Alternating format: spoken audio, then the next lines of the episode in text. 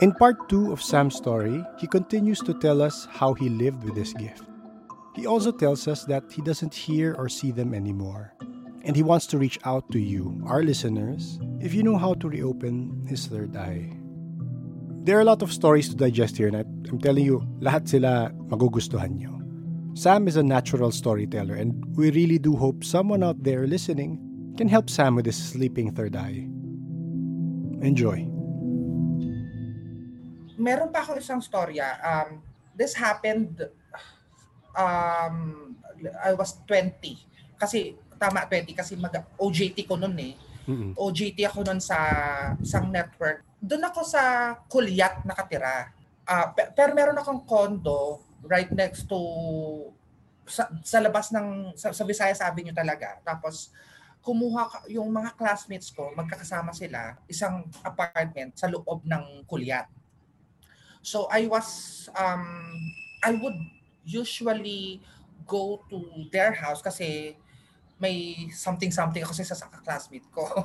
So, Okay. dado doon kami, doon ako tumatambay, ganyan-ganyan. Sa classmate namin, siguro nasa 15 kami magkakasama doon sa apartment. It was a very big house. It has three rooms. Um, ang laki ng salas. Weird enough, ayaw nilang matulog sa taas, sa second floor. Gusto nila lahat magkakatabi sa salas. So we cleared out all the sofa, isang malaki siyang sunod-sunod na, na, na kutsyon. Doon sa classmates namin, siguro uh, dalawa, tatlo lang kami nagyoyosi. Tatlo lang kami nagyoyosi. Nag-iisa lang akong um, Becky, tapos may tatlong lalaki, tapos lahat sila babae na. So yung tatlong lalaki pa, hindi nagyoyosi. Ako lang talaga yung nagyoyosi na, na, na, na physically male. So nasanay sila na nagyoyosi ako at sanay sila na nag-overnight din ako dun sa, sa apartment. Um, one of the, after like a couple of days, isa dun sa mga classmate ko, which is the, one of the pre- prettiest, parang nagpapanik siya na, Sam, nawawala ang panty ko. Par- Oh, bakit mo sa akin tinatanong? Kunin ko naman ang panty mo. Parang gano'n. So sabi ko, okay, dead ma. Um, the next couple of days, di nawawala toothbrush ko. Same girl, same girl. Sabi ko, bakit ba akong tinatanong mo yan? So sabi niya, kasi gabi-gabi kang nandito nagyoyosi. Sabi ko, bakla, tulog ako. It's either that or may ginagawa ako kasama ng classmate natin. Oo. So, hindi ako magyoyosi sa harapan nyo. Sabi niya, be, ikaw lang nagyoyosi lalaki dito. Sino naman yung nakita ko? Parang ganun siya. So sabi ko, okay, dead ma pa rin ako. Eh, kasi siya, parang ang higaan niya is like nearest to the wall. Nearest to, siya, nasa corner siya. Sunod na araw, mga, nagigising siya na may mga dried leaves dun sa tabi niya. Ano ko? Oh, dead ma lang ako sa kanya, bahala ka dyan. Tapos all of a sudden, nag, nag-usap na silang lahat. Sinab, kinausap nila ako, be, wag kang mag, magyosi sa lababo. Kasi yung kama na, yung, yung, so, yung pinaka salas is like isang rectangle Oo.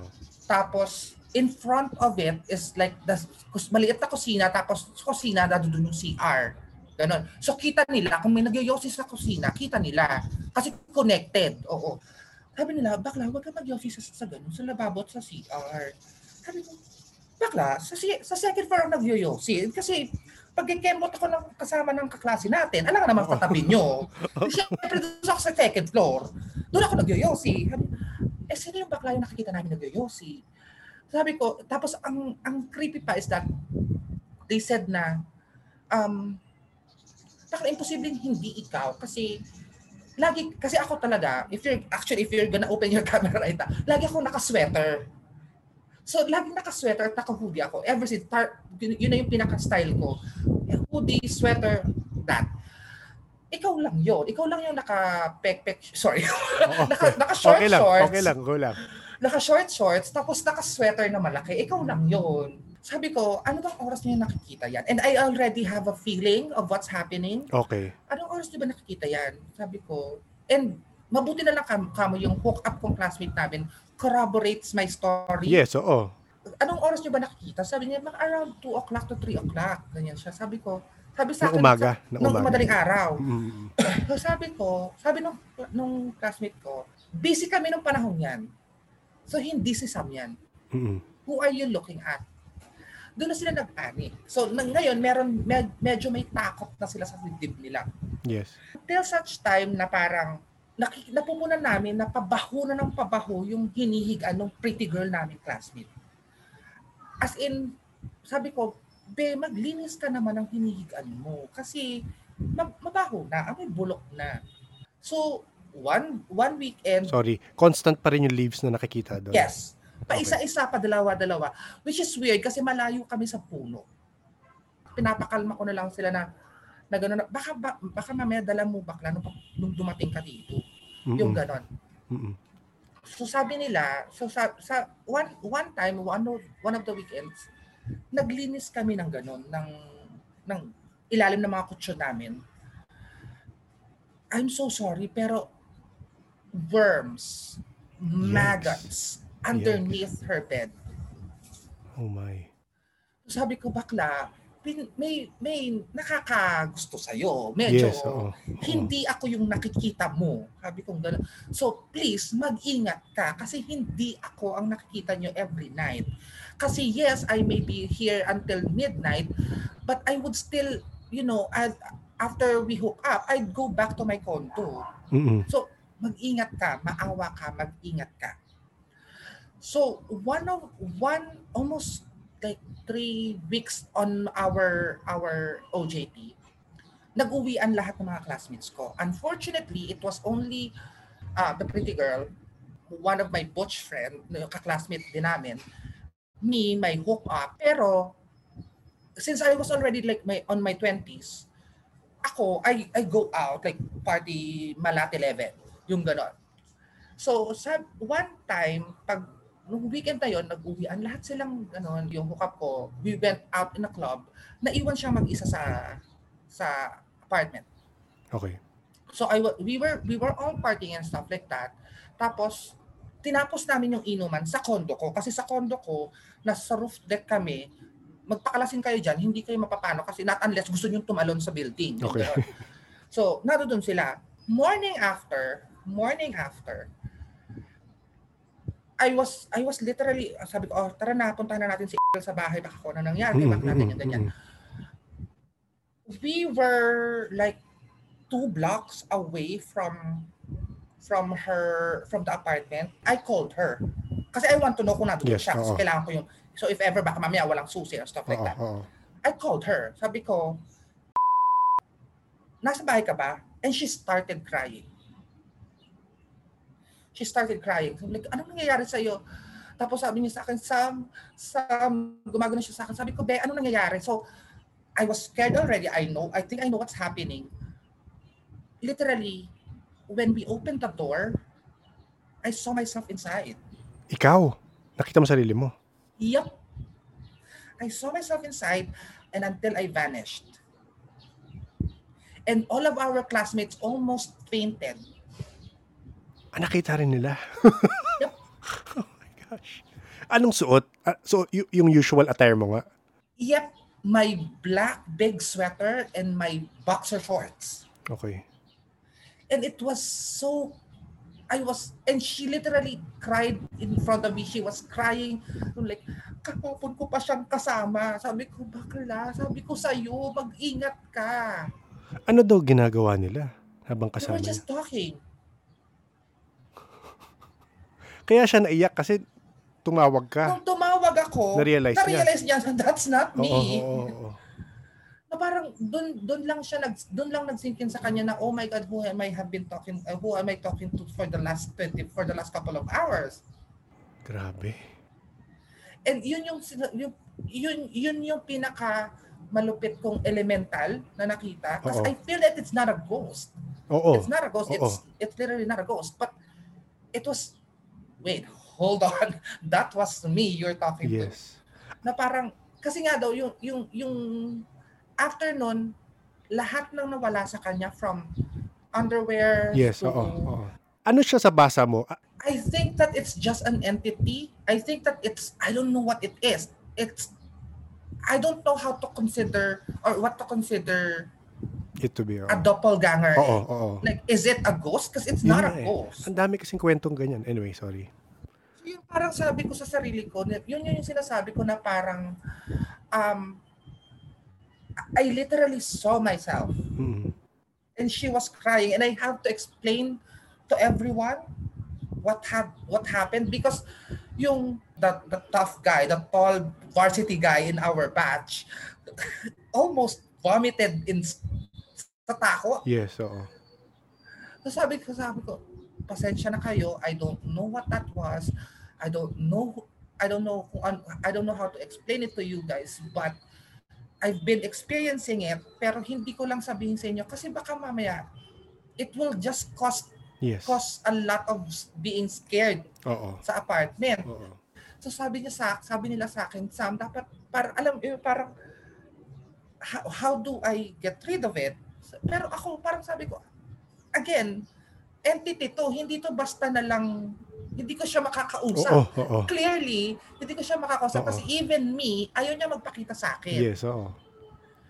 So sabi ko, I I don't know if it's a ghost, if it's a, a, a human spirit, probably I could talk to them. But I don't know what it is. After that, hindi na siya nagpakita as in. Tapos, Hindi pa rin kayo lumipat? hindi. Sila Hindi, pala. kasi patapos after week Ah, okay. na namin, pa, uh, di ba, almost one month lang naman ang OJ Oh, oh, sa bagay, dati, nung panahon, na, panahon ko.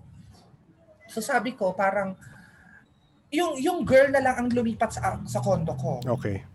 siya na lang yung pinatigil ko doon sa, sa condo ko. Kaysa, baka kasi, ma- kasi, after, right after that, like a day, nagbali ka na yung mga nawawalang panties niya eh. Saan nahanap? Sa ilalim ng kama niya. Ah, okay. Yung panty, yung, yung, yung pabangon niya, yung necklace niya, Mm, mm, mm. nandun sa ilalim ng kama, kung saan nakita before yung mga, mga magot. Tisay ba yung babae? Mm-mm. Maputi. Pretty talaga tong batang to, in Mm. all fairness naman. So parang, nakita ko lang na pwedeng rason. Yes. Kasi, yung hunting was specific to her. To her, oo. Mga Oo, hindi niya. sa akin eh. Yes, oo. Hindi sa akin. I wish that it was with me para I would have at least, you know, known what to do. Pero I don't know kung ano yung impact ng hunting dun sa bata. Dun sa taong yun. Ba? So, isa yun. Um, meron pang instance na um, ako naman yung tinawagan. Ito, I was 16 Nako, ang, ang dami ko nang sinasabi na tungkol sa paglalasing ko ng ako. Okay lang yun. Lahat naman tayo yata ganun. Oo, kasi nung panahon yon, medyo dancer kasi ako sa isang isang club dito sa Batangas. It's not like a, a, a, a, a dirty club. It's literally like a, a, a bar restaurant. Tapos pinapasa, pinag, pinagsasayaw nila ako nun. Um, one of the yung kapatid ng owner, sabi niya sa akin, Sam, let's go to our place. Doon, doon na natin tapusin tong inuman na to. Sabi ko, okay, go. So I was with um, with them. Ang nakakatawa nun, I can really remember is that kasi babae yung kapatid ng yung owner ng club. Mm. So sabi niya sa akin, bakla, pagod na yung paa ko sa, sa stiletto ko. Pwede bang ganun? Palit tayo ng sapatos. Eh syempre, girly girl naman ako. Oo, lang. Pati magdadrive din lang naman tayo papunta doon sa apartment, sa bahay niyo. So, sige, go ka na yan sa high heels mo. So, enjoy-enjoy pa ako nun. Naka-high heels, high heels pa ako nun. Tapos, while we were driving, papunta doon sa, papasok sa village nila, I saw in an acacia tree someone hanging. So, Hang- hanging by the by the hands? the neck. By the neck, okay. Yeah. So sabi ko, hindi ko na pinansin. Kasi, Yes. kasi syempre again, I don't wanna I don't wanna cause any stir. Pero apparently apparently uh, I started shouting and then I while the the, the car was um, moving, I jumped off the car, sprinted on on a stiletto for three blocks. Okay. So hinahabol na ako, nila ako na nakakotse, nakaka, nakakasabay ako sa kotse nila. At tin, pinipigilan ako, yung isa kong, yung mabuti na lang kamo talaga, yung isa naming friend was was big enough na parang pagtalon niya sa akin, as in sinunggaban niya na ako at pinatumba niya ako. Kasi kung hindi, hindi daw ako titigil. May iba ka sinisigaw o sumisigaw ka lang? Sumigaw ka lang talaga no first I time? was just, yeah, I was, I was shouting out and tapos lumabas ako, tumalon ako palabas sa sasakyan, tapos yun, tumakbo na ako. So the last thing you remember before doing that is yung nakita mo yung nakasa- nakahang. Tapos biglang, okay. Yun na. Tapos ang pinagtatawan nila ako, girl, ang taray mo naman, nakastileto ka, ang takbo, ang tinakbo mo para takbo magnanakaw ka. Pero sabi ko, oh, that happens to me. Parang alam mo, parang yun na lang yung nagagawa ko. Kasi at the end of the day, parang, again, it could be scary for people, for other people, and other people would think weird of me. Oo. I just make fun of it na lang. Pinag, pinag, pinapatawa ko na lang yung mga kaibigan ko. Kasi kung hindi, baka mamaya matakot sila sa akin. Correct. Zam, ilang beses na nangyari sa yung ganyan? A lot of times. A lot of times. Ito yung prior to dun sa ganun na, dun sa nangyari nga sa akin with, with the, at, at the school. Sa school, oo. Oo. Oo. Ano yun, every time na nangyayari sa yung ganyan, may nakikita ka muna, tapos bigla kang mag, mag, magre-react ng ganun. Yes, most of them. Most of the most of um, my experiences is like I see something bad Mm. Mm-mm. and then wala na ako. Pass out na ako kung ano man ang nangyari sa akin. Okay. Pag lasing ka lang or kahit sa, eh, sabagay sa school, hindi ka lasing nun. eh, no? Hindi ako lang sunod. Eh, hindi, a- ako, um, go ahead. Ah, same, same, same yung nangyayari every time na, ano, nangyayaring ganun bagay. Same lang din yung ginagawa mo or iba-iba. Iba-iba kasi, pero parang feeling ko it has to do with uh, physical strength. Ah, running, oh, more on running Mm. or ano, something ganun. Oo, oo, Okay. to fight, I mean fighting off. Kasi Okay. I feel as if, like, for example, parang, if you're gonna ask me, and I, I, to tell you ha, three blocks yung tinakbo ko, Hmm. hindi concrete yun. Ah, hindi talaga. concrete yun, damuhan yun. So, physically, kahit sino, hindi makakatakbo ng ganong kabilis. Na naka-heels pa. Ganong, oh, naka, I can tell you the brand of the shoes. Oo. Oo. Kasi parang sabi ko, sa, kasi natataw, pinagtatawanan na nga lang namin. Kasi parang, bakla, mahal na sapatos yan, pinutikan ko lang ha. Parang ganon. Mm. Pero kasi parang, again, something that's physically impossible. Like, one time, I was, in this one, again, I just, sh- like, shake it off as if it's something funny. One time, I was work, uh, uh, this, I remember this kasi nagtatrabaho na ako nito sa, sa, sa Makati eh. Mm. So, ang house ko, bear in mind ha, ang house ko nasa sa malapit sa Makati City Hall. Okay.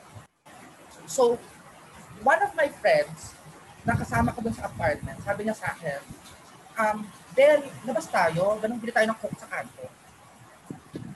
Eh, nung panahon yon, I'm feeling something is off with the house. Kasi merong kamamatay lang sa kabilang bahay. So sabi ko, okay, sige, go. I, I'm just, I'm just gonna, I, I'm just gonna walk off. Sabi ko ganun. So, I was wearing my a boxer, no, uh, a jogging pants and a sweater. Mm. Labas akong ganyan. I distinctly remember seeing the dead person in front of me passing. Okay. And then out of nowhere, I start I just started walking. Believe me when I said that my friend was really mad because I was kasi we were talking apparently nag-uusap daw kami dalawa. Oo, biglang, Naglalakad lang kami. Nung nagsimula na siyang bakla pagod na ako. Alam mo kung nasa na kami? Quezon Memorial Circle na. meh, Layo ah. galing sa Makati. Literally. So Oo. sabi sa akin, sabi, bakla nakasandot shorts ako, pinapawid mo ako ng EDSA. Oo. Sabi ko, hindi ko alam. Dead man na bakla, kwento na lang tayo. Tapos nag-taxi lang Oo. ako eh. Pero the whole time papunta, nag-usap lang kayo. Nagkukwentuhan kami dalawa. Oo. Pe- pero siya, hindi niya na-find na weird yun na dire-diretso lakad niya. Kasi, kasi alam niya kasi mahilig ako maglakad. Ah, okay. Pero he, he, he was never and he didn't she, he didn't anticipate yung level Yes, of oo. walking Oo, namin. oo, oo. Kasi min- minsan kasi like for example nung panahon na yon, I would walk around doon sa um, hanggang yan, hanggang Ayala. Oo, oo. Naglalakad ako hanggang Ayala kasi lalabas ka lang ng konti Oo, dire-diretso na yun eh. Oo. Okay. Makati Avenue na Yes, yun, oo, di ba? Na, So, oo. carry mo ng lakadin yun. Yung, for me, walking is normal. So, akala naman niya parang, oh, chikahan tayo.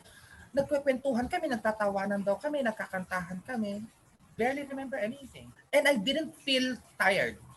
Sam, hindi niya na, hindi niya man lang napansin na hindi na ikaw yung kasama or hindi na normal, hindi ka na normal. Hindi daw eh, kasi nagkwekwentuhan kami. Normal kasi ang kwentuhan daw namin eh. Kasi may Okay. mga punchline daw akong binabato. Sabi niya nga sa akin, tanda mo ba itong kwentong tong sinabi mo sa akin pa kwentong to? Sabi ko, hindi. Sabi bakla, ilang, ilang beses na natin pinagkwentuhan. Is, ang nakakatawa daw is that, alam mo yung mga lumang kwento, kwento na namin, yung mga lumang punchline na lang Mhm. namin na inuulit ulit na lang. na lang. Oo, oo. Oo. So akala niya, normal lang. Para naka-autopilot ka eh, no? Oo, naka-autopilot na ako. Tapos ang, as in talagang, kasi paikot na kami ng Quezon Memorial Circle eh. Oo. Nung nap- napansin niya na parang, ano, bakla, napapagod na ako. Nung tinapik niya lang talaga ako, doon na lang niya ako, sina- na- doon na lang, ha? Ah, bakit ano nangyari? Sabi ko, Like, bukod dyan sa nangyayari sa'yo, every time na nakakita ka, na-possess ka na ba totally? Parang yung sa seance, no? Yung sa, sa, yung sa seance, yung sa oo. seance, oo. Pero yung, pero yung, pero kasi, ganun, ka- yung sa seance kasi parang, how should I call it? Parang third party viewer lang ako eh. mm So technically, hindi sila pumasok sa akin. Dahil nung Okay. hinawakan mo, no? Nung, oo, tama, no? Oo. Hinawakan mo yung friend mo. Mm-mm. So mostly lagi akong ganun lang, third party viewer lang ako. May protection ba sa Mm. ganun? Parang, kasi parang, may trigger siya eh. Parang pag meron siyang, hindi ko lang kung dahil sa traumatic or something, may trigger na, Um, teka, bago ko sagutin yan. Um, Sam, um, pag nakakausap mo yung lola mo, may, wala ba siyang binilin sa'yo or wala ba siyang sinabi na may iniwan siya something sa'yo? Um, I think, and this is something that that has been bugging me, is that yung yung butterfly brooch, hmm, nakwento mo nga, oo. yun lang. Mhm. Eh, ang problema nga namin nun is because I know that it was expensive. Um, I didn't took it. Parang, sa'yo na, sa'yo, ayoko niyan. Tapos parang feeling ko na benta na yata ng mama ko. Mm. So I feel like yun yung, yun yung habilin niya sa akin. I don't know. Um, tawag dito. Kasi yun lang talaga yun eh. Ilang beses niyang iniwan sa kama ko. O yun nga, di ba sa kwento mo, di ba? Sa, sorry, sa email lang yata na kwento yun. Nakwento ni Oo. Sam na nawawala yun, hinahanap ng Oo. mama mo, Mama niya. tapos, oo, tapos biglang, ah, hindi nyo mahanap, tapos biglang pagising mo, nasa tabi mo na, di ba? Mm-mm. Tama. Tapos ilang beses Ilang beses nangyari. niyang ginawa yun. Mm-mm. Oo. So feeling ko matagal niya nang gustong ibigay sa akin. Isa pang question, Sam. Um, feeling, um, feeling mo ba meron kang, ano, may something na umaaligid sa'yo every, every time? Na hindi ka naman ginagalaw, pero alam mo nandyan lang siya. Hmm. Eh, Yes, I would say yes. Um, pero ito yung panahon na gano'n na, na sobrang active ko pa. Mm-mm. Kasi ngayon nga, sabi ko nga, medyo hindi ko na rin sila nararamdaman eh. Pero before talaga, meron talagang, um, alam mo yung gab- gabay? Bantay. Um, Bantay. bantay, yon. Yes, oo. May bantay. Sabi sa'yo, Tam, ah, meron nga. Oo. Kasi, y- yun ang tinanong ko sa chat namin ni JM. Sabi ko, oo. ah, GM may bantay ba? Kasi, again, for people na hindi naniniwala sa ganito, mafe-feel nilang ano bang kalokohan yan or para ang weird naman. Pero ako oo. personally, based sa mga nakausap ko na, parang meron talagang tao na may bantay. Or parang isa iba, spirit siya, ah, ah, Holy Spirit siya, or parang angel siya sa iba. Pero iba-iba. Oo. Natanong ko kay JM, sabi ko, JM, meron bang, may bantay ba si Sam? Tapos sabi niya, meron daw. Baka yun nga, since nag-detach ka, baka hindi mo na nararamdaman. Ano yung pansin mo? Ayun kasi, um, parang ang, yun nga, base sa mga kwento niya kasi, parang every time na meron siyang nakakasalubong o may nakaka, na, nakikita siya, nag-separate yung sarili niya sa body niya. So, feeling ko kasi, yun nga, yung may, meron kang bantay na ang ginagawa niya sa'yo, parang siya yung, siya yung pumapasok or siya yung nagiging ikaw para para ma, maprotektahan ka niya in a way. Kasi every time naman nangyayari, di ba, hindi mo naman naaalala. So, ibig sabihin, pina, napasu, pinasukan ka niya or rinotektahan ka niya na para yung sarili mo mismo, ikaw mismo, hindi mo maalala or hindi mo maaring, kasi feeling niya siguro pwede kang i-harm nung nakita mo. So, pin- prinotektahan ka na niya. na ang ginawa niya is siya yung pumasok para at least hindi ikaw hindi ka hindi ka nila ma-harm o hindi ka nila mapasukan. Parang ganon. Sa iyo Sam, sa, sa naalala mo before, ano yung parang bantay mo? Um, until now, until now, um, na, ah, kasi ganito siya, um, doon sa sinabi ni JM, I think na it made sense kasi it made sense to me kasi physically, hindi ako nasasaktan eh. Mm. Alam mo yung, yes, um, spiritually nakikita ko kung anong kung ano ang nangyayari and stuff like that. Pero doon sa ilang beses kong na-experience yung mga ganong bagay, physically, um, hindi ako pagod. Oo nga, oo. Hindi ako nasaktan, hindi ako nabalian, tumatakbo ako, nakastileto ako. Oo. Di ba? Hindi ako nabangga na, nung naglalakad ako sa kalagitnaan ng EDSA. Isipin, if can you even imagine, tumawid daw kami sa, ano ba yun, sa, sa Quezon Memorial Circle, eh di ba highway yun? Oo. Oo. So, eh, sabi ko, sabi ng kaibigan ko, basta, sabi niya, basta tumawid ka, sumunod ako sa iyo. Okay. So, alam mo yun, parang, alam mo yun, it, it made sense. It actually, thank you for telling me that because now it does make sense. Pero kasi as per the bantay, um, every day, every day, every time that I go out, meron akong nakikitang aso. Okay. Mhm. I guess it's just as um a symbolism Mhm. Okay. Oo. na parang kasi 'di ba bantay aso, Mm, parang oo. So, yun lang yung iniisip ko noon before na, ah, okay, ikaw siguro yung bantay sa akin kasi Mm-mm. aso ka. Yung ganon. Pero, come to think of it, now that that the conversation went to that uh, to, to that topic, oo nga, I think yun yung yung aso nasa baba ng bahay namin that poops like crazy is the same dog that I always see every time I go home. Mm-mm. Now every time that I I step down on a and, and like a tricycle, sa jeep, sa kotse, Mhm. basta pag, pag pagbaba ko dyan, nandiyan dyan siya, nakikita ko siya. It's he's always somewhere in my peripheral. Tapos parang I feel, ah, okay, I'm home already. Like like after uh, three, four months of not going here in Batangas City, staying in, Bata- in Manila, Mhm. pag pagbabalik ako dito sa Batangas, Nakikita mo yun. I don't feel at home yet until I see the dog. Okay. Mm, Okay. And it's not even my dog. It's a Yeah. stray dog. Mhm. Mm-mm. Um, question pa. Mm. Every time na ganun yung nangyayari, ano yung naamoy mo? Ano yung fi ano yung naamoy mo sa paligid or may naamoy ka ba something na kakaiba? Masangsang. Mm, okay. mabaho. Alam, alam, alam mo yung yung mapa, yun, yun, yun nga, para, kasi nga, dahil nga parang nag-hurl ako, yung gano'n. So Mhm, parang mhm. baho, parang mapapa, mapapa-hurl na lang ako ng gano'n. Mm-mm. Okay. Actually, ganun nga eh, yung, yung, yung best friend, best friend ko kasi yung na, na, na nilakad namin ng EDSA apparently. Um, ang sabi niya lang niya sa akin, pag halimbawa, ang tawag niya, niya kasi sa akin, kasi mas, bat- mas bata siya sa akin, ma, sabi niya, ma, pag halimbawa, mapapa, ma, pag ganyan ka na naman, sabihan mo ako, sasamahan. Papagod ako.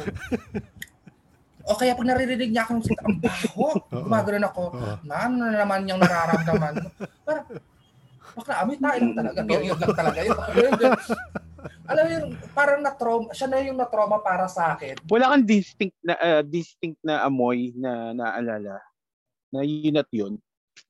Masangsang lang siya or Alam mo yung mab mabahong hindi siya amoy koral, hindi siya amoy yun amoy amoy amoy ganun amoy amoy imburnal siya pero ma- sorry for that pero musky Mhm. alam mo yung parang pinagsamang Amoy- pabang jovan tapos Okay. imburnal Okay. yung nanunuot hanggang doon sa il- doon sa ilalim ng ilong mo yun yun yung naaalala ko na parang isa pang question. Mm. Di ba nabanggit mo kanina yung about sa tikbalang? Mm. Um, nakwento ba ng lola mo yung kung nasa na? hindi ko hindi niya nakwento sa akin. Ang ang sanabi niya lang sa akin which is so weird is because when ang nakwento lang sa akin ng mama ko is that ang sabi daw ng na, ng lola ko is that after she realized that she is with a tikbalang this person turned into uh, a giant spider. Okay. Yun lang yung sinabi niya. Okay. Parang, kaya, kaya medyo, kaya nga hindi ako na, kumbaga parang, okay, she can see, Pero did she practice? Kasi yung kwentong, bakit naging, bakit naging gagamba? Parang ganon. Yun, yun, yun, eh, parang mm-hmm. ang laki ng jump ng ganon. Yun lang. Wala akong alam mm-hmm. sa kanya ginagawa. Okay. Um, kasi pinag pinagtagpi-tagpi ko yung mga kwento mo kasi parang nasa iyo na ata yun. Alin? Siya ata yung iniwan. Nabantay. Posible. I think so. Yeah. I I think so. I hope so. Alam mo yun, gusto ko. Oo. Kasi parang, alam mo yun, yung, if, if it is indeed her, and I, it, it, if it is indeed, um, you know, it, yun yung gusto niya, kasi ganun eh, kasi, like, for the longest time, wala kasi, alam mo my mom is always there. Mm-hmm. Physically, she's always there. But there's, mm-hmm. alam mo, parang, wala akong maternal connection sa kanya. Alam mo. So, mm-hmm. if if it is indeed her, then you know, sure. You know, just I I I would want to, you know, I would want to believe that it is her. Ba't natanong mo yun sa ano, sa amoy? Ano yung experience mo sa ganun? Um, hindi kasi, um, feeling ko kasi, yun nga, kasi nga yung sinabi niya about sa tikbalang kanina, kaya tinatanong ko, mm. yung amoy, yung sa paligid. Okay. Kasi gusto kong gusto kong gusto kong parang siguraduhin kung yung tikbala nga siya or iba. Iba siyang entity. Oo, kaya tinanong ko yung amoy sa paligid. Naamoy niya pag andyan or may nangyayari. Ayun. Kaya, nung na-sure ko na, ayun nga, binanggit ko sa about sa tikbala. Yes. Sa may nakausap ka na, ano may nung bef- earlier days, meron parang nakausap ka bang uh, elemental? Meron. Nal- malul- maloloka kayo. Okay lang. Sige lang, hindi na kasi, namin kasi, judge. Kasi ganito, kasi um, di, nung panahon na yung, tandaan nyo yung after ng doppelganger. Yes. So we went back to school. So yung mga klase ko na nakakita ng, ng yung mga nakasaksi kung anong nangyari. Oh, nung duplicate mo. Oo. So they started believing and I think they started, you know, reading through it as well. Okay. One random day, siguro parang tinawag tinawagan ako and mas rural yung si si kasi mas rural yung location nila. So sabi nila parang um I need you to come and visit me. Sabi ko, okay, bakit? Basta dito ka lang, tambay, tambay lang tayo dito. Mamam tayo dito. Sabi ko, okay, Rico. So, went there. Only to find out na parang ginanon nila ako, parang binlock, parang block nila, painumin kita, pero, parang, pero, tulungan mo ako dito. Parang sabi ko, ano ba nangyayari? Yung kapitbahay nila, um, the baby, for some reason, alam mo yung hindi siya tumitigil umiyak. Dinadala siya sa, sa, sa dinala siya na, na siya sa ospital. Nothing's wrong with the kid other than a bad sore throat. But other than that kasi kaya doon nagka-sore throat kasi nga sigaw na sigaw. Sigaw na sigaw oh. okay so sabi ko what do you want me to do? Can you check? Kumanan lang siya. Okay. Pagpasok ko pa lang doon sa house alam mo yung parang alam mo yung parang, yung, nakikwe, yung pinagkikwentahan nyo nung isang interior designer mo na mm, guest, mm-hmm. na parang, alam mo agad there is something wrong with it. Mm-hmm. So sabi ko, mm-hmm. wait, hold on. I need, by this time kasi alam ko na yung mga tukol sa purity ng salt and stuff like that. So sabi ko, I need salt. Kailangan ko salt. Mm-hmm. So binigyan ako ng isang dakot na salt. Sabi ko, okay, great. So, ikot ako, ikot akong ganyan without, kasi kiniliar out nila yung house na wala yung bata. Mm-mm. Wala yung crib, wala yung kung ano. It's, a, it's an empty house with furnitures on. Sabi ko, meron dito pero hindi ko siya nakikita. Pag kanan ko na ganyan, natisod ako, natisod ako sa isang sa isang part ng sofa and the salt flew out of my hand. Oh my. Weirdest is, parang nakita ko siya na naka-circle dun sa isang lokasyon. Sabi ko, so dito usually yung bata. Mm-hmm. Or ito yung may tinama, or it's either that, or may tinamaan ako. Mm-hmm.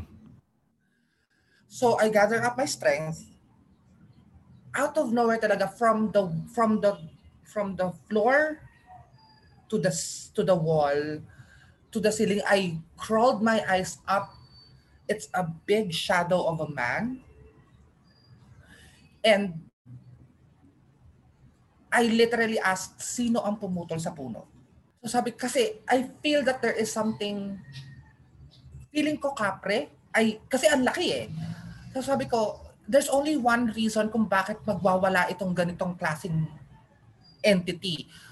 Saan yung huling pinutol na puno? Doon ako dinala ng kaibigan ko, doon sa likod ng bahay, may kapuputol na puno lang. Literally the whole, yung wreck nung pag binagbagsakan ng puno Oo. is still there. Okay. Sabi ko, you're lucky na, hin, na ito lang, Mm-mm, ang nangyari. na pinaiiyak niya lang ang Oo. anak mo. Oo.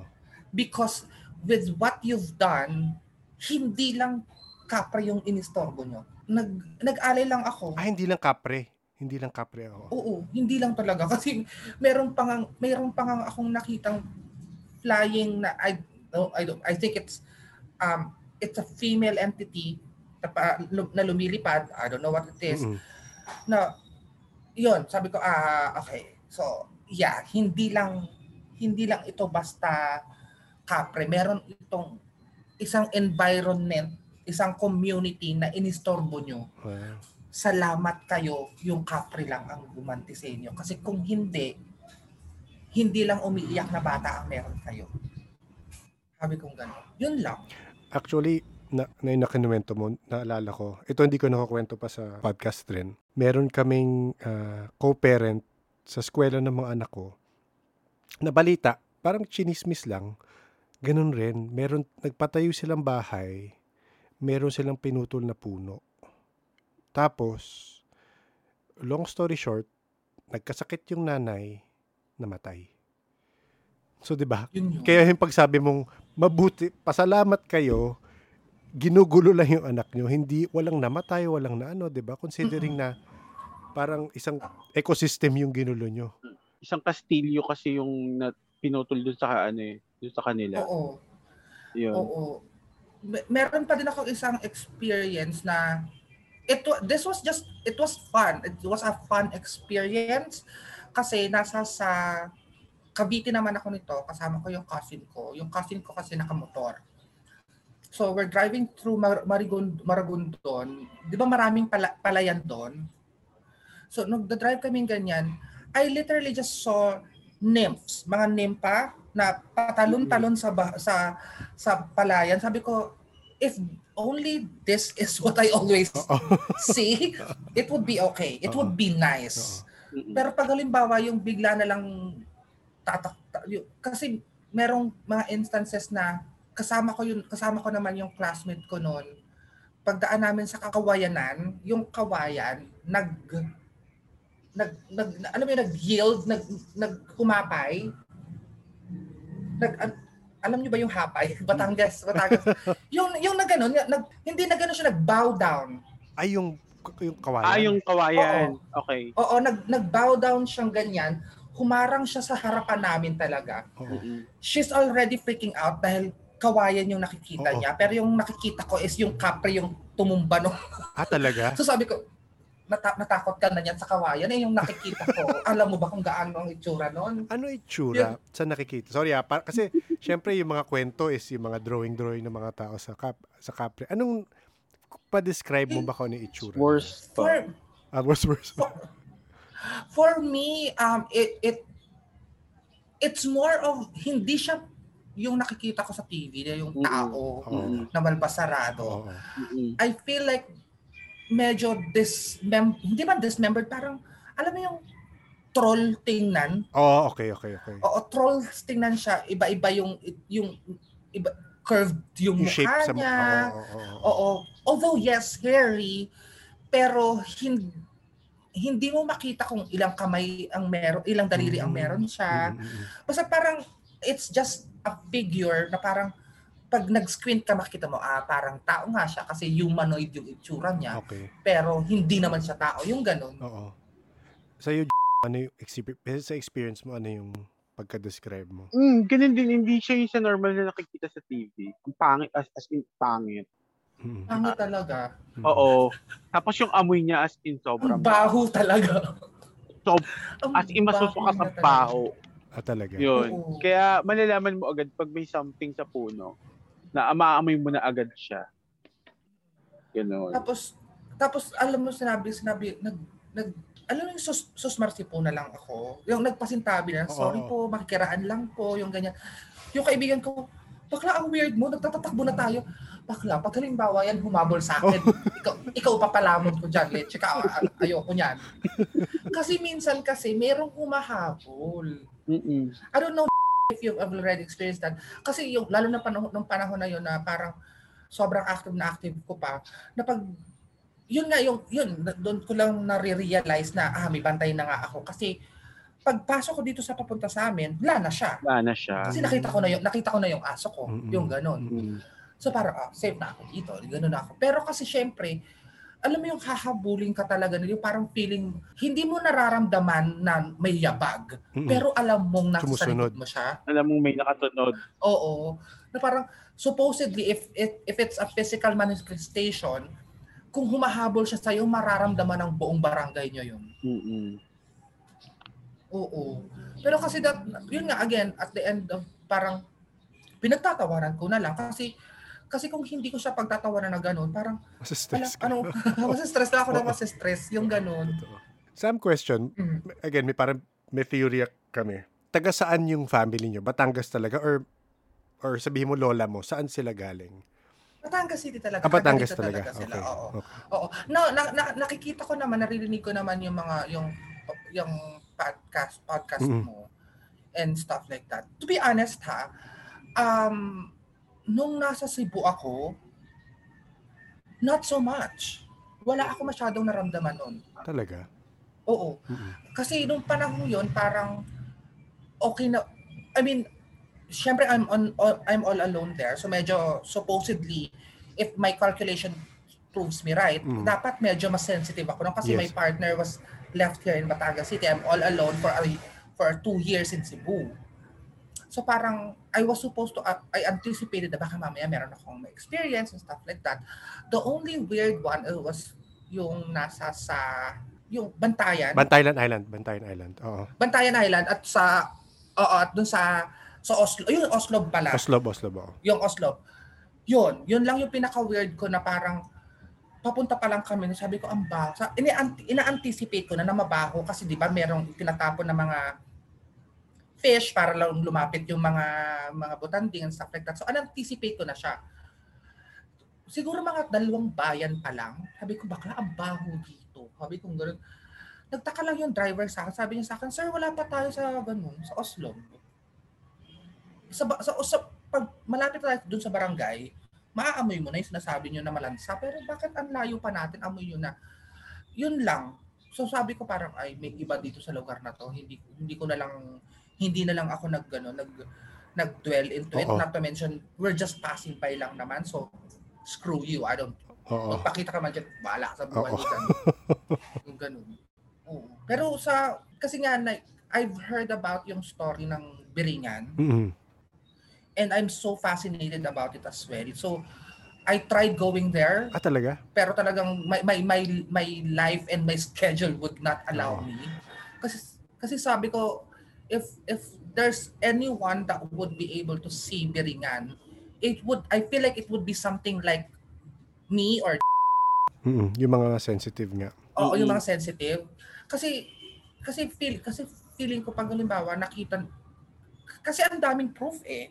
Parang feeling ko nga parang um that's one thing that I wanna as well, I don't know, um, I wanna study about as well is because this yung yung story kasi ng Biringan and as well yung mga supernatural na nang, nangyayari sa buong Pilipinas, no?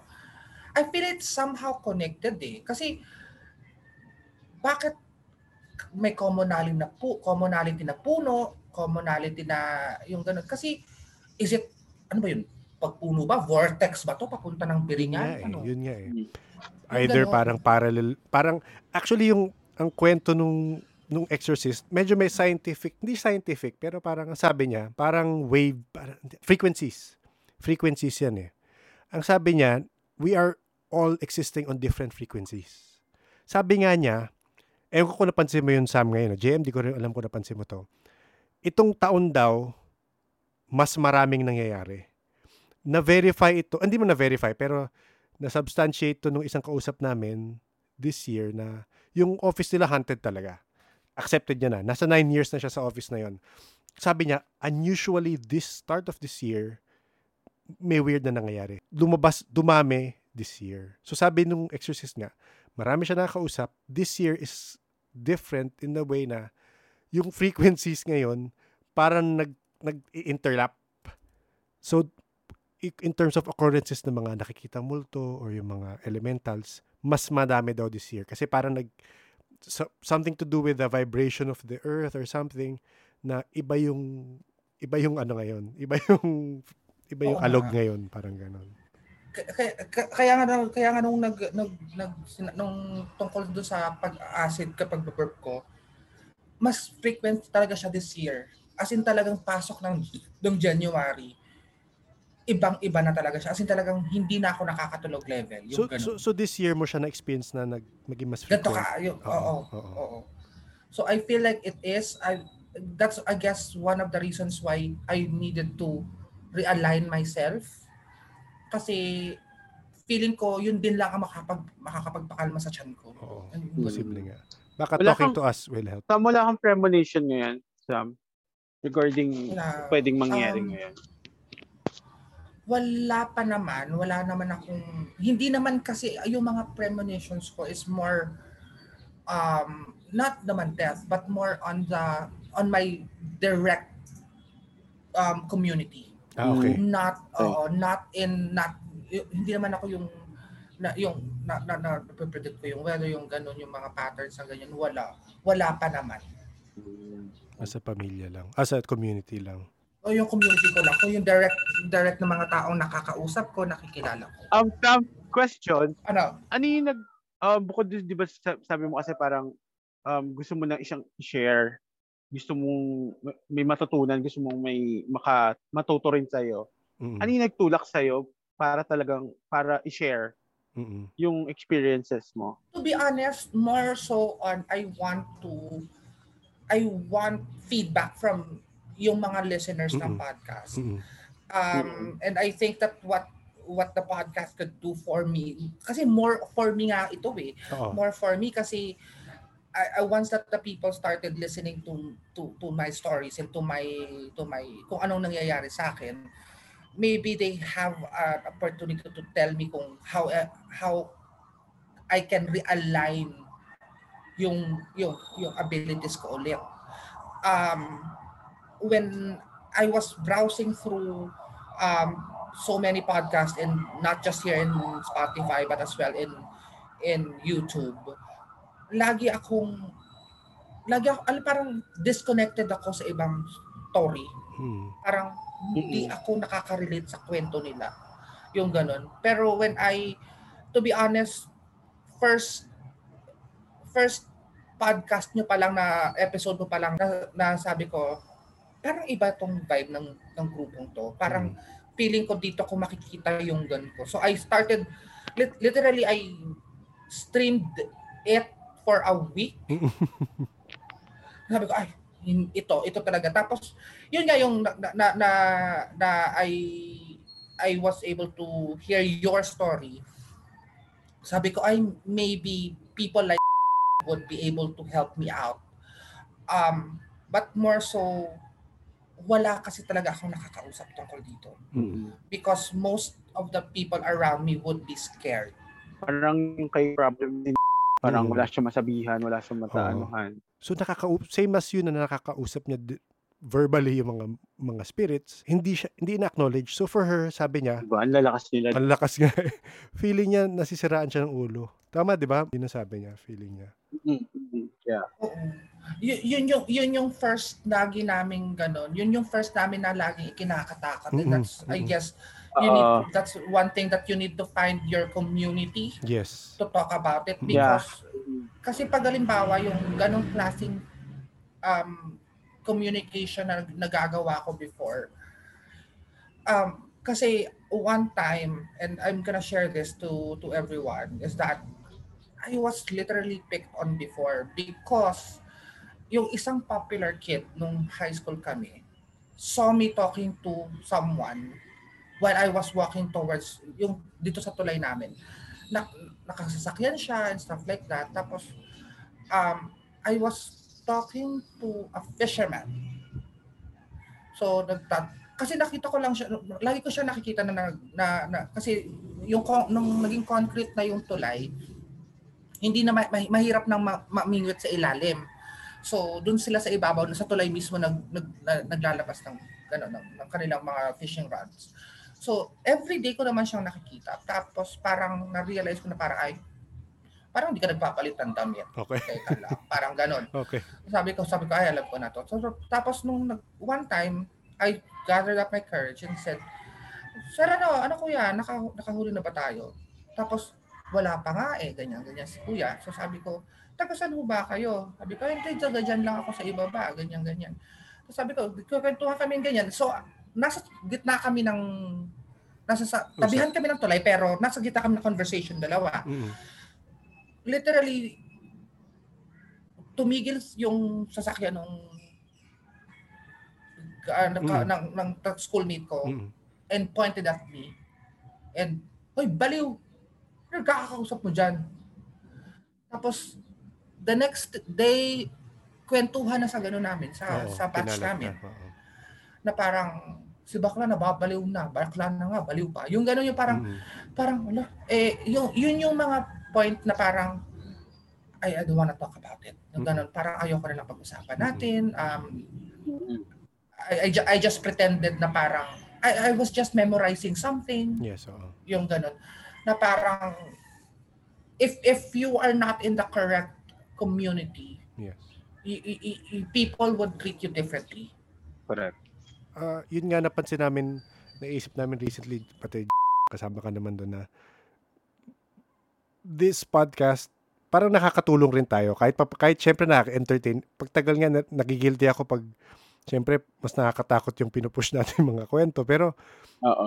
in effect, uh, gusto natin ma-realize ng iba na nakikinig na kung may na-experience sila na feeling nila, ano ba, nasisiraan ba akong ulo? Nababaliw ba ako? Normal yan for people with certain gifts, di ba? Mm-mm. Hindi siya something to be uh, afraid of. Kasi ganun eh. Kasi like, may, may mga instances that I even ex- experienced bullying from my brother about it. Kasi he loves scaring me. Okay. they both of them love scaring me. And even if I continually tell them that what I'm saying is true, mm-hmm. tumatawa lang sila. Tinatawanan lang nila ako. So parang alam mo, they're, um, not un- like what I said, un- not until I've met Kuya mm-hmm. that I was really, that I was comfortable talking to, to a person about what I've been seeing and what I've been experiencing.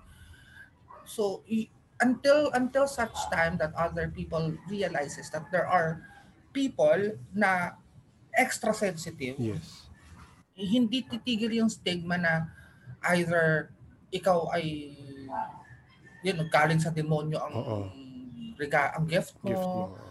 Oo, or baliw ka ba yung ganun. So I, I mean how many people in the mental institutions right now Yes, oo nga no. Oo. says the same thing. Yes, oo. Diba? So, what differs, I'm happy that I was able to wiggle my way around it, pero a little more, a little more, um, alam mo yun, yung um, publicizing my stories, baka nung panahon, nung panahon yun, nasa sa mental institution, institution na din ako ngayon. Mm-mm. Sama na yung pinaka eh, eh, syempre, nabalik ko sa nakakatakot. ano yung pinaka nakakatakot na sa dami mo na experience? Ano yung medyo na, aside from yung doppelganger, ano yung nakakatakot talaga? Pero, meron ka pa bang experience na medyo nagulantang ka? Um, yung ito yung yung yung sinasa yung doon sa yung cliffhanger ko talagang magaling akong gumawa ng cliffhanger para doon sa sulat eh Oo nga eh. kasi Oo nga eh. sabi ko I need to make sure that this that, that the people will want that would read this would want to get to talk to me. Oo. Kasi yung, I was really young then na parang sabi, yun nga, na parang tinasabi ko naman doon sa story na, na parang death bringer ako ng death. Um, sabi ko parang ay, ay kasi malayo yung yung mga uncle kong yon malayo sila sa bahay namin like mas malapit actually sa sa, school ko than sa may sa, sa house namin Sam, sorry. Ipi-preface ko lang story mo para buo siya. Kasi sa email yung iba. So, nakwento ni Sam sa email na, na pag napapanaginipin mo, napansin mo na na may, ma- baka may masamang mangyayari sa tao. Tapos nakwento mo na ah, after a time na for nung 14 years old ka, biglang nag take interest ka sa medyo estranged uncle mo. Tapos yun, tinanong ka ng mom mo. Ba't ba palagi kang kasama nila? So yun yun. So I was uh yeah, I, I was I don't know, um grade 6 or first year high school nung napasab lagi lang akong tumitigil doon sa house nila. And it was it there's a reason behind it. There's a reason behind it. It's just that I don't want to acknowledge it. So doon sa house kasi nila, let's just put it this way, my aunt, my uncle is a- estranged for for to the family for a, a lot of reason. Most of it is crime related. Okay. Uh, his wife was um, a kumadrona doing what a kumadrona shouldn't be doing. Okay. So abortion um, and all that. So may rason ako kung bakit ako pumupunta doon and be- that's simply because I feel that the negativity in the house, I need to bring something into the table or else something bad will happen. Okay. So, lagi ako tumatambay doon, kalaro ko yung mga cousins ko.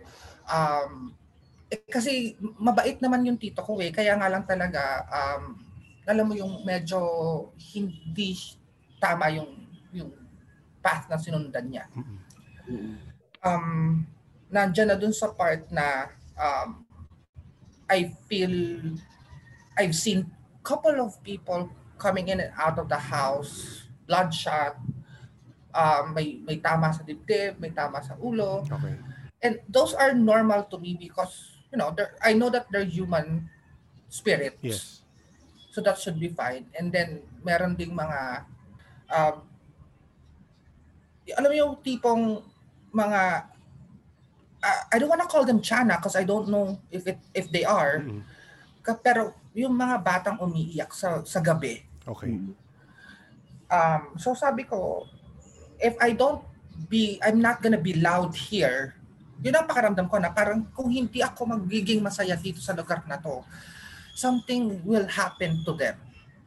So, kaya lang kasi yun nga, napunan ng mama ko na parang, ba't palaging nadudong ka? Ba't ka nag-overnight and stuff like that? Mm. So, parang sinabi niya na, ano mo naman na medyo mas- masama ang impluensya nila. Sabi ko, because something will happen. Sabi ko gano'n lang sa nanay ko. Something bad will happen if I don't do anything about it. And, syempre, pero syempre sinunod ko naman yung nanay ko. So, syempre, tigil ako sa bahay Yes, oo. hindi ako pupunta doon. My my aunt started, alam mo yung unang nauna dinaw daw, Dinaw daw. Dinaw daw. daw daw, yung um it's it's actually a running curse from Mindoro. Okay. Yung yung running curse ng Mindoro is that yung alam mo di ba if you're going to hand off a glass, you usually um thumb on the thumb and then magkakasama yung kanan at kan- y- yung mga ibang daliri. Oo, oo. Mm. Diba? That's how you handle a glass. So if you're gonna hand it over to someone, it's like that. Oo. Nakabuka yung kamay mo, kan yung thumb nasa dulo, yung Oo. apat magkakatabi. Magkasama, oo. So as per the daw daw rule, dapat daw ang ang curse is on the pointer finger Okay. na yung pointer finger mo daw nasa sa loob ng baso Ah, touching the nakadip, water. nakadip sa Okay. tubig. Oo. Oo. Oo. And then the at yung kaliwa mong kamay naka, nasa sa ilalim ng baso. Okay. So, Parang yun, support. Oo, support as, as as if may support daw pero apparently yun daw yung way to to to accomplish the curse. Oo. Okay. So, una muna sabi ng nanay ng tita ko, may dumaw daw sa akin na taga Mindoro. I don't know what's happening. Kasi nagkaroon siya ng malaking mass sa paa niya. Nagkaroon, nagsimula siya at it's not just a mass, it's pus Okay. coming out. Mm-mm. So parang sabi ko, pa- paano po ba nyo malalaman kung kina-curse kayo? Hindi ko alam. Basta ah, yun lang kasi ang kwento niya sa akin. Tapos, tapos sabi, eh, nung, nung ya- yung yaya ko nung panahong yon is from Mindoro as well. So sabi niya, ma'am, basta po may mag-aabot sa inyo ng kahit na anong inumin, ang lagi niyo hong isa, sasaluhin niyo din ho sa ilalim. Okay. Hindi niyo ho basta ka, sus, kukunin lang, sasaluhin niyo ho sa ilalim. So, I was there when it happened that literally, when one of the um, parang passerbyers ng mga doon sa barangay nila, nag-abot ng water sa tita ko, sinalo niya yung glass sa ilalim, Mm. pumutok yung glass Wow. As in, as in, in front of you nangyari yun. Oo. Oo. in front of me. And right then and there, as in kita ko kung na parang natauhan yung, na, Nagbigay. na- oh my God, nahuli ako. Oo, oo, oo. So she ran off. My uncle caught up to her. I don't know what they did to her. Okay. So parang sabi ko, okay, that's weird. Pero parang after nun, within that year, slowly, um, nag-deteriorate na yung health ng tita ko. So sabi, sabi ko nga sa nanay ko na dun sa sulat ko, sa email ko, sabi ko, Oo. someone will pass away. Oo. And tinasabi, tinatanong niya sa akin, sino? Sino ang mamamatay? The problem is that both of them will die at the same at the same year. Okay. I don't know which one will go first. Mm-mm. So parang ang sabi ko, basta isa sa kanila. Pero alam mo yung sinasabi ko na lang na parang yung tita ko kasi clearly siya na yung nasa Yes, in the that- brink of it. Mm-mm, mm-mm. Apparently nauna yung tita ko, yung brother ng mom ko. Mm-mm. na na na na, na aksidente, freak accident. Isipin mo, motor yung nakabangga sa kanya, patay, Talaga. Na tumilapon daw, na bagok yung ulo, patay. Tapos within the within the same month, patay din yung tita ko. December yun nangyari. December 21 namatay yung tita ko. January, ah sorry, January 2 namatay yung tita ko. So parang ang from the from yun yung panahon na sinasabi ko na parang sana alam ko kagad kung paano ko tutulungan ng tao. Yes, oo.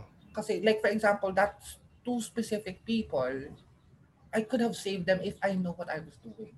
Pero yung mga times na nakakatakot, ah ito yung nasa sa elementary ako noon, grade 4. Um, I was in one of the local colleges here. Um, so every kasi pang hapon ako noon eh from lunchtime until 5 p.m um, I always hear a baby cry. And Sa school. sa school namin.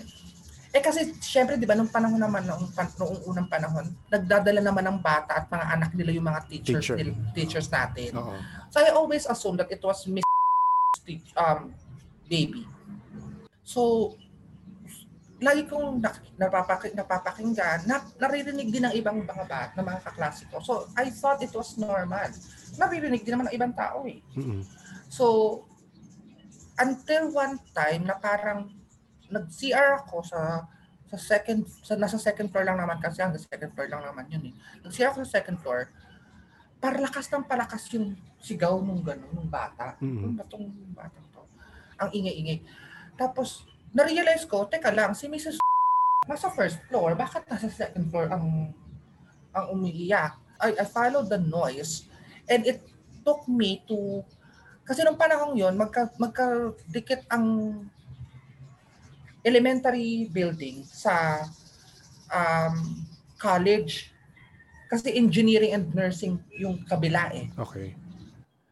So nak- nakarating ako dun sa sa second sa college um department. Sabi ko, bakit iba yung rinig ko? Bakit parang gargled yung tunog? Okay. bata siya umiiyak pero gargled yung tunog. So I followed it and I reached this small cupboard. Nung panahon yun, walang classes ang college. So it's just there. Nag-gargle yung tunog, nasa sa narinig ko nasa cupboard, nasa cupboard siya. I open the cupboard and right there three jars of fetuses. Ay. Sabi ko, ah, okay. Kaya may umiiyak kasi Oo. siguro siguro may spirit itong mga to. Oo, so, meron na. naririnig ko. Oo. Oo, yung ganon.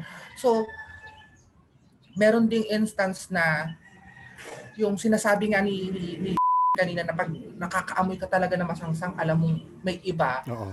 Um, kaya kaya ko rin siguro na na-associate ang spirit sa sa Imbornal is Mm-mm. because that's one of my first ever experience of seeing a manifestation kasi meron akong doon sa doon sa elementary school namin noon may so may canteen siya tapos may make do CR sa ilalim sa, sa likod ng canteen Mm-mm.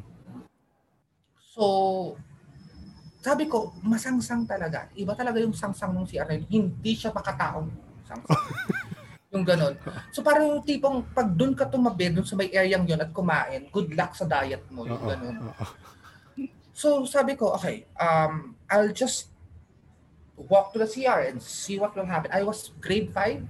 Sabi ko, okay. Tapos, paglakad kong ganyan, may imbornal sa kaliwa. Tapos in front of me is the CR. So sabi ko, hindi yung CR ang may amoy. Yung imbornal ang may amoy. Mm-mm. Pero, I'm so sorry to being medyo visual. Oh, go lang. Gray with bubbles on it. Okay, oo. Imagine Okay. ko. So sabi ko, iba, hindi siya basta amoy ng imbornal. I would know. So parang, okay, pasok ako sa CR.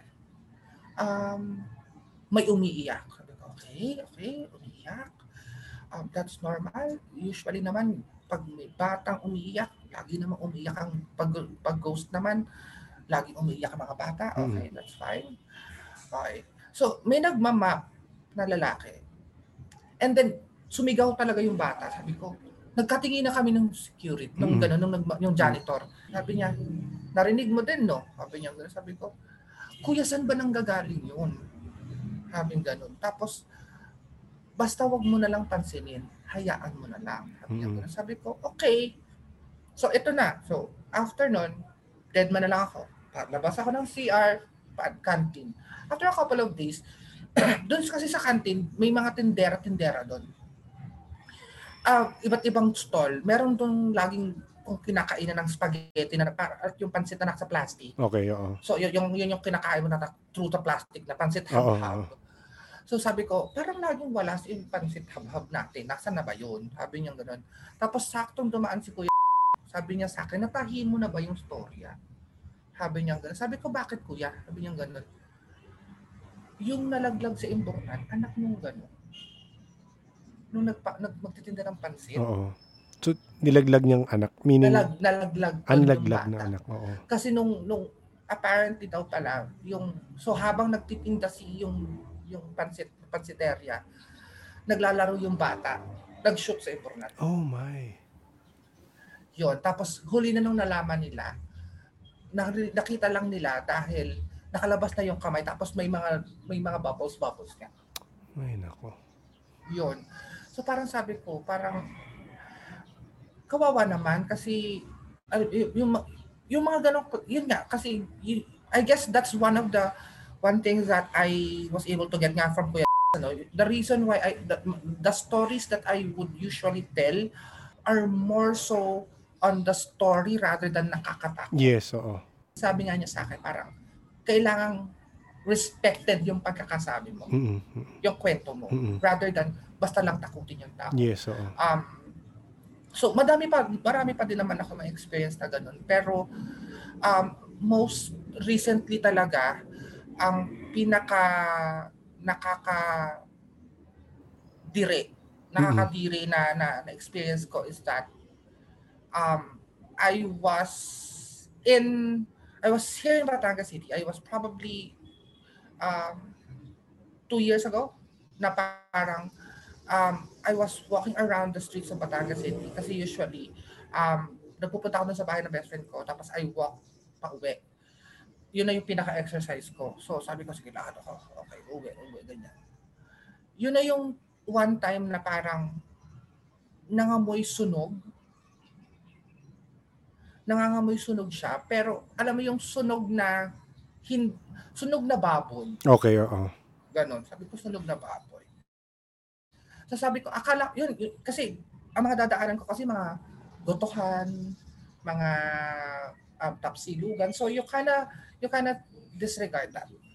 Um, lakad ako ganyan, oh, may, may dati may building dito ah, sa kaya, okay. Lakad ako ganyan. Continuous pa rin yung amoy ng nung, nung amoy sunog na baboy. Sumusunod. Sabi ko, "Mm, ano ba to? Sumusunod sa akin ah. Tapos, dating ako dun sa, dating ako dito sa bahay, hindi ko na pinapansin. Basta amoy, amoy sunog ko lang. Amoy sunog lang. Siguro feeling ko, dumikit ba sa damit ko Mm-mm, or stuff like that. Okay. So, lakad ako ganyan. Dating ako sa, ganun. Kinausap ko yung kapatid ko. Sabi ko, kuya, yung ganun, yung, yung katabi ng karinderya dun sa kanto ng evangelista. Ano nangyari? Sabi niya ganun. Tumingin lang siya sa akin. Tapos sabi niya, hindi mo ba nabalitaan yun? Nasunog yun. Sabi ko, okay. Tapos bigla na lang siya, yun, yun yung nag, Oo, oo, oo. tapos pagtingin ko, kaya naman pala, may sumunog na sunog na tao sa akin. Yung gano'n yung parang, kanina, sinabi mo muna kanina, sumusunod ka, hindi yung dito ka sa bahay magpapakita. Alam mo yung parang, oo, oo. okay, so literally, the burnt face, burnt hand, and crying, reaching out to me. Sabi ko, wag naman ganyan. Hindi kayo pwede dito sa bahay namin. And it, I'm so happy that dahil nga siguro dahil I, I you know I kinda know how to communicate with them na parang wag dito sa bahay. Oo. Ayoko dito sa bahay Oo. kasi baka mamaya paano yung matatanda dito. Right then and there um, nawawala sila. Nawawala sila. And out of respect, parang ganun. Mabuti naman nire-respeto nila yung boundaries ko. Oo. Na-mention mo before, Yes. yung isang kausap natin na sabi mo meron siyang shine, di ba? Yung, na, na, yung Mm-mm, sinasapian. Posible kay, ewan ko lang kung baka kay Sam, kasi imagine mo, hindi mo napapansin pero sumusunod sila sa'yo. May something siguro sila nakikita sa'yo or nasisense na alam nilang makakatulong ka or, di ba? Some kasi is, di ba may nakwento ako na may mga spirit kasi na pag humihingi ng tulong, nag-whisper sila. Mm-mm. Pag lumingon ka, ay hindi, hindi ata ako sa iyo na kwento yon. Ay kay ano pala kay ano um pag parang kasi may mga ganong spirits na yun nga humihingi ng tulong kung sino sino yung lalapitan nila. Pag once na nag-react ka, ayun na. Ibig sabihin, Oo. ay, alam nito, nakikita nila ako o nararamdaman nila ako. So, ganun yung kay, sa, ano, kay Sam. Baka Kasi alam niya, oo, na alam nila na, na nararamdaman ni Sam. Tsaka, hindi ko pa kasi nakikita si Sam kaya hindi ko makita yung ano. Kila, di ba? Wait lang, mag- magbubukas ako ng camera for you. Nakakaya naman. Wait, paano ba to? Ito. Ayan. I don't know. Can you see me? I don't know. Yeah. Ah, camera image yung ano eh. hold on. May maglo-load yan. Ay, ba't ayaw mo Kasi- pakita? Ayaw, Kasi ayaw. Oo, oo. Sam, protektahan ka na ang bantay mo may, sa akin. Hindi. protection ka. Ganun. Ang weird. Ayan, ayaw nga nilang magpakita sa akin. Charot. Ano ba? Ba't ayaw mo nga? Ang weird. Kanina, kanina kaya Ayaw. tinas, tinas ko to. tinas ko talaga to Okay kanina lang. kasi sa, sabi ko nga ganun baka mamaya eh, may pailaw pa nga ako eh. Kung makikita. Ma, masam, ma, maitim budhi ni ano, pinaprotektahan ka ng ano, ng bantay mo. Oo, sabi ko sabi ko sabi ko nga kanina sabi ko mabuti na lang hindi sila nag-open ng camera kasi mapapayosi ako ng mapapayosi. Nakakaya nag-screen na pa ako yosi ng yosi. dito. Anyway, so yun Oo. yung actually parang sabi ko nga, sabi feeling ko I, I I'm gonna ask about it is that maaari ba na for example yung tulad na na, na kasi before naman walang madalang kasi ang may nakakapasok sa bahay ko eh. So that's weird for me na medyo, ay, ang persistent mo ha, nakapasok ka dito sa bahay ko ha. Is that some someone that I should look look for? Kasi clearly persistent siya, kahit may kailangan talaga siya. Kailan, kailan nangyari yon? Kailan pa nangyayari na consistent sila nakakapasok sa Mga Bible? two, two, three years, uh, be- before kasi, kukunti, as in siguro mga isa, dalawa lang. Ano yun? Simula na nagkaroon ka ng love life? Oh, yun na yun. Yun na, andun na yung sagot. Ay, Diyos ko, sabi ko nga, makikipag-break na dapat pa ako sa boyfriend. hindi, hindi. hindi naman. Kasi parang, ang nangyayari kasi is, yun nga, dahil masaya ka, dahil ano, nawawala na yung, yung, yung parang sensitivity mo na, na, kasi every time, di ba dati, parang, every time na uuwi ka, parang, paano ko ba explain?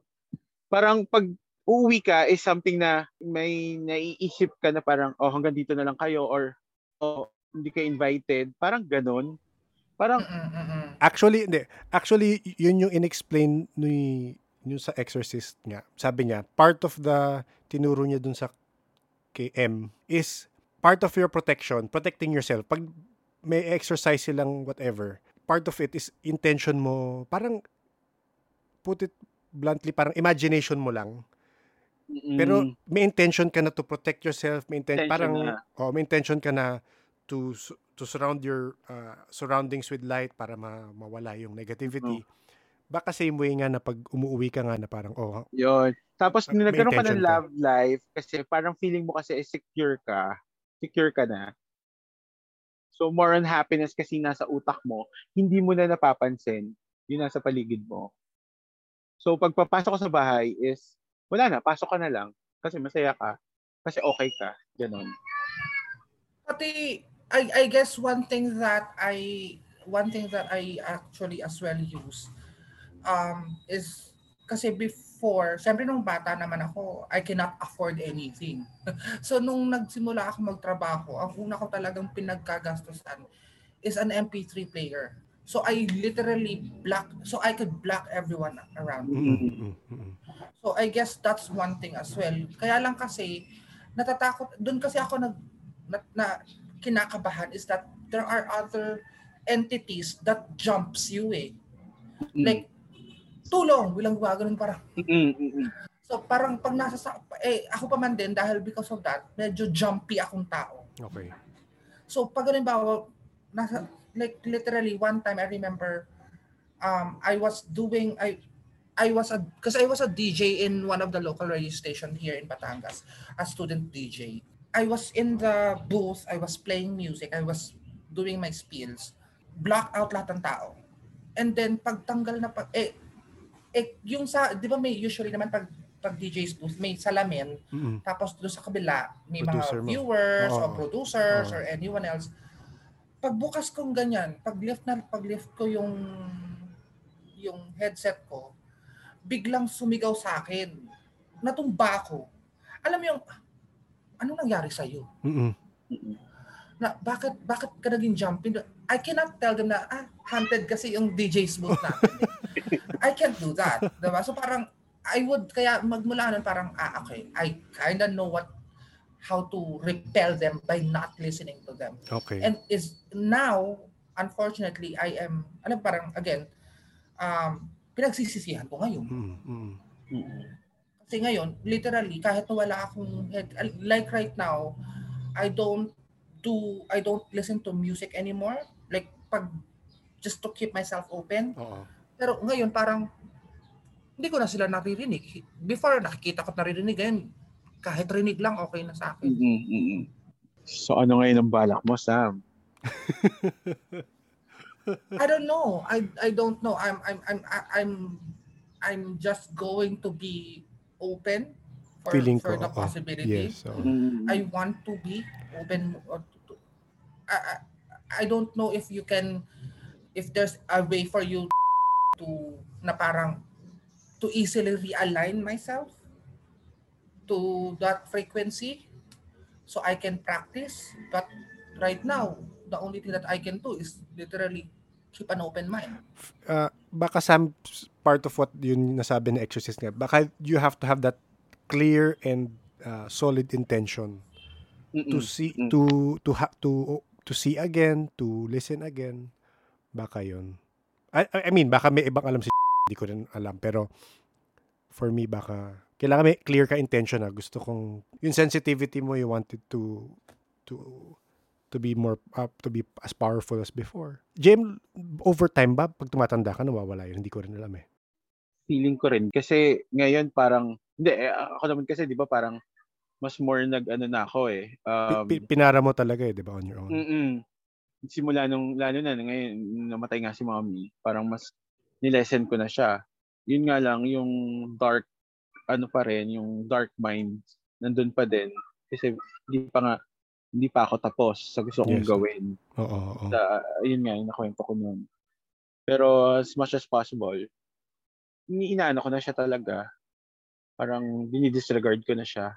For some naman kasi parang feeling feeling ko yung emptiness at saka yung ano lang naman siguro ang nagiging problem sa kanya. Hindi naman niya pwedeng hindi, para bumalik is hiwalayan niya, di ba? Parang naman, oo. i-half-half niya lang. I-half-half. Kasi andun na yung happiness mo eh. Hawak mo Hmm. na yun eh. Tsaka parang init, init, napasa na sa'yo sa, nasa dugo nyo eh. Feeling ko eh, di ba? So, Tsaka na, nandyan ang, sa'yo eh. ah, ito lang naisip ko rin sa amin. Baka kasi pag tinry mo ulit or balikan mo, baka mas mag, ba- baka magulo lang yung relationship. Unless open ka about it. Oh.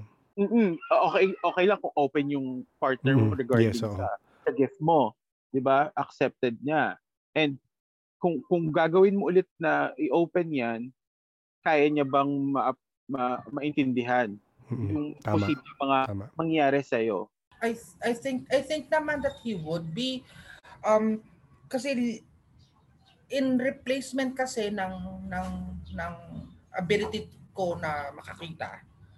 Um para kasing and this is one of the reasons why kahit na sobrang okay kayang-kaya kong maging corporate master is that I stopped doing it is because lately um, siguro mga five years ago, I started to have feelings towards what other people thinks. I'm feeling as if, alam mo parang nararamdaman ko kung ano yung nararamdaman nila. Mm. Mhm. Mm-mm. Um, kasi parang yung like kasi ang nang, nangyayari kasi lately is that so for example kausap ko yung manager ko o kaya yung kliyente namin lagi ako nakakakuha ng yes sa kanila regardless of what I want I'm a supervisor lang supervisor level lang ako I was able to persuade my our client na bigyan ako ng salary ng 80 mil Okay.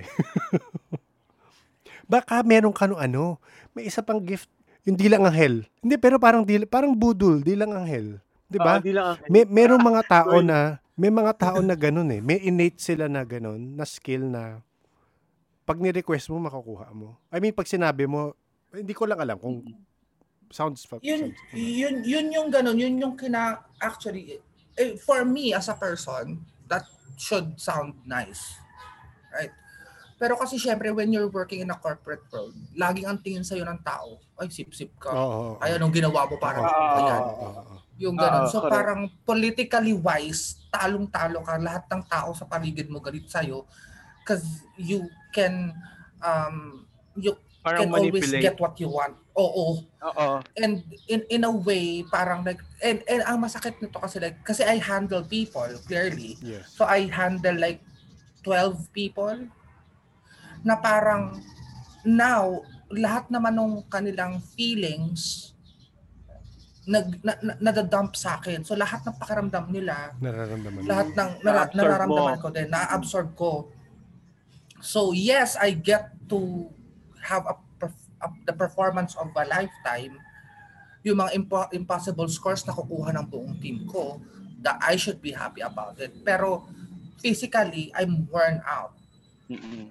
kasi parang feeling ko oh, so yung sa babaeng to dinidisminuria yung isa yung isa merong problema sa asawa yung parang feeling mo na parang paano mo nalaman yun Oo. Pa- paano mo nalaman yun, TL? Ako, eh, well, I just don't. I just know.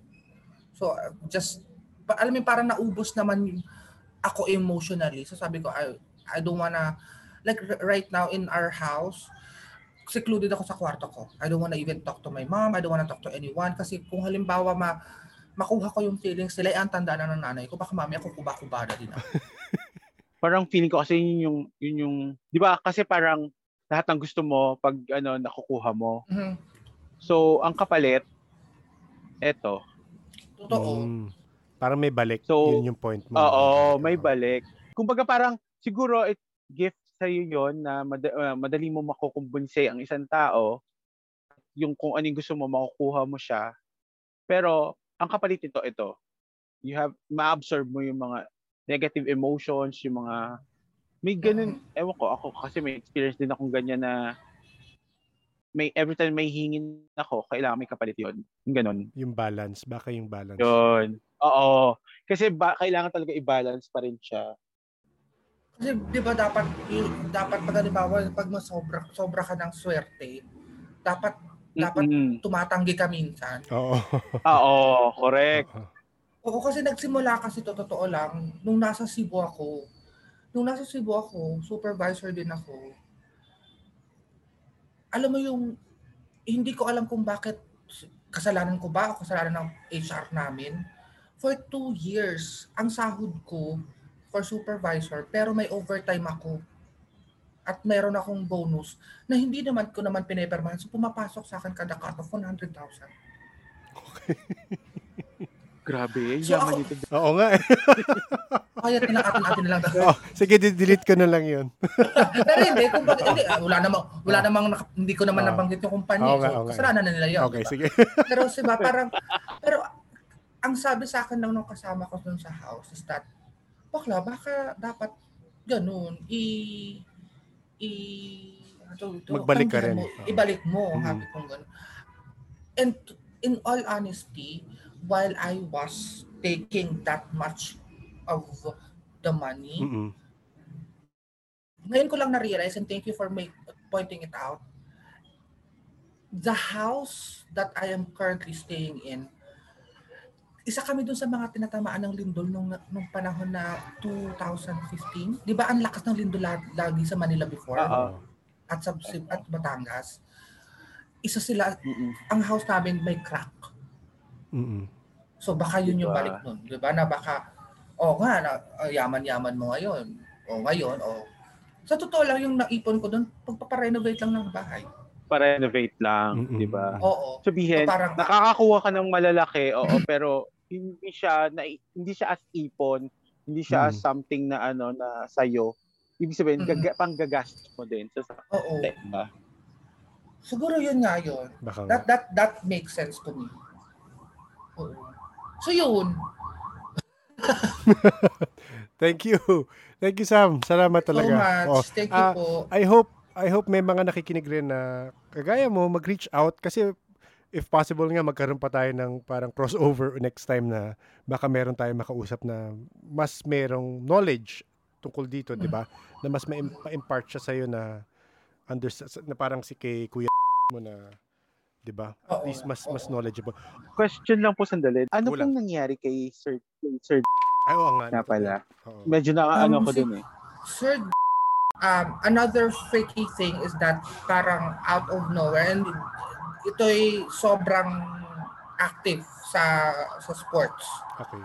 Pero out of nowhere, Mhm. nagkaroon siya ng um, sakit sa pancreas Okay. and Okay. it went s- south quickly. Like, Okay. Oo. na-diagnose siya this month, three months out.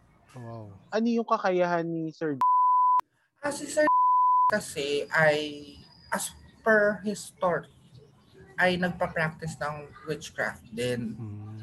Pero Witchcraft, most, okay. Oo, mostly ang um, n- more on nature siya eh. Nature um So sobrang active siya sa witchcraft.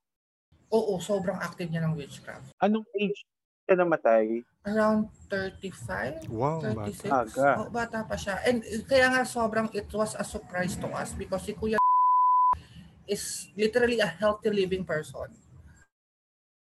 Eh, siya, siya yung kauna ko nakilala yata na vegan. Okay. Yung gano'n, na, na, na vegetarian pala. Oo, na oo. makikita mo na sobrang healthy siya.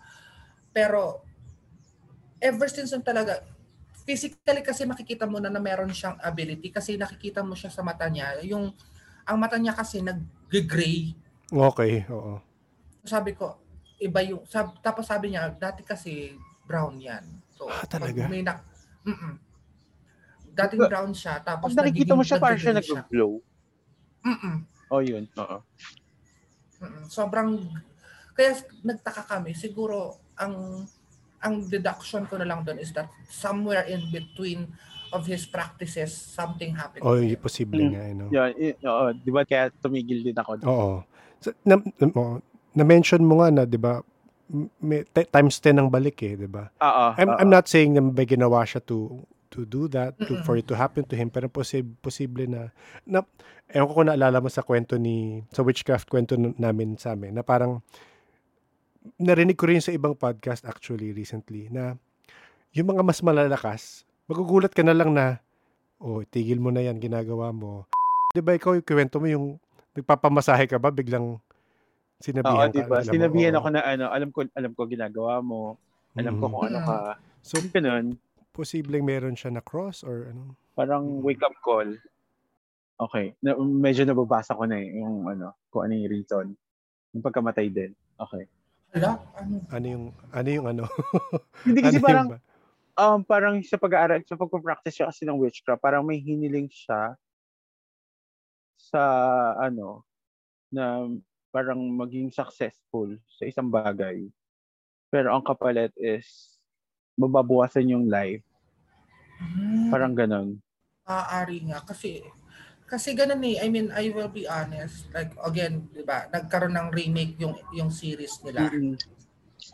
May may ganun pa rin. Yung, yung design pa rin ng mga design pa rin yan, ni-rehash lang talaga eh. Mm-mm. Oo. Kasi yun So, naman so- mas ano. Oo, kasi al- sa totoo lang, um, when it comes to him, so more on, makikita mo yung design niya is more on the um, medyo creepy, pero pinaglamorous yung gano'n. Oh, yun lang. Yun lang din, yun lang din yung ano ko sa ano. Kaya, kaya siguro namatay siya at early age. I hope not, but Oo. uh, I hope I hope that wherever he is, he's doing good. He, Kasi he never visited you or through a dream? He never. Or, oo, wala. he never did. He never did. Kasi nga, again, maybe because his promise to me has, is to always keep me safe and Oo. he knows I'm, that I'm scared of it. Oo. So, I think that he kept his promise that way. Oo. Posible nga. Sige. Thank you, Sam. ang Thank you ganda. so much. Ang ganda. Thank you for sharing. Madami ba tayong content, sir? Oo. Madami. Dalawang episode to.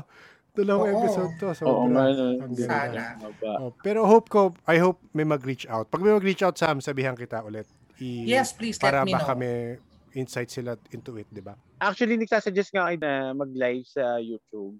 Oo. Tapos, parang, um, isasama niya yung mga something na may mga alam. Oo, yung mga para may in case alam. na may mga may mga listeners tayo na hindi nila masagot, di ba? Yes. Pwede silang magtanong kahit Oo. through ano lang naman doon, through comments. Yes, through chat para at comments. least, di ba, makatulong.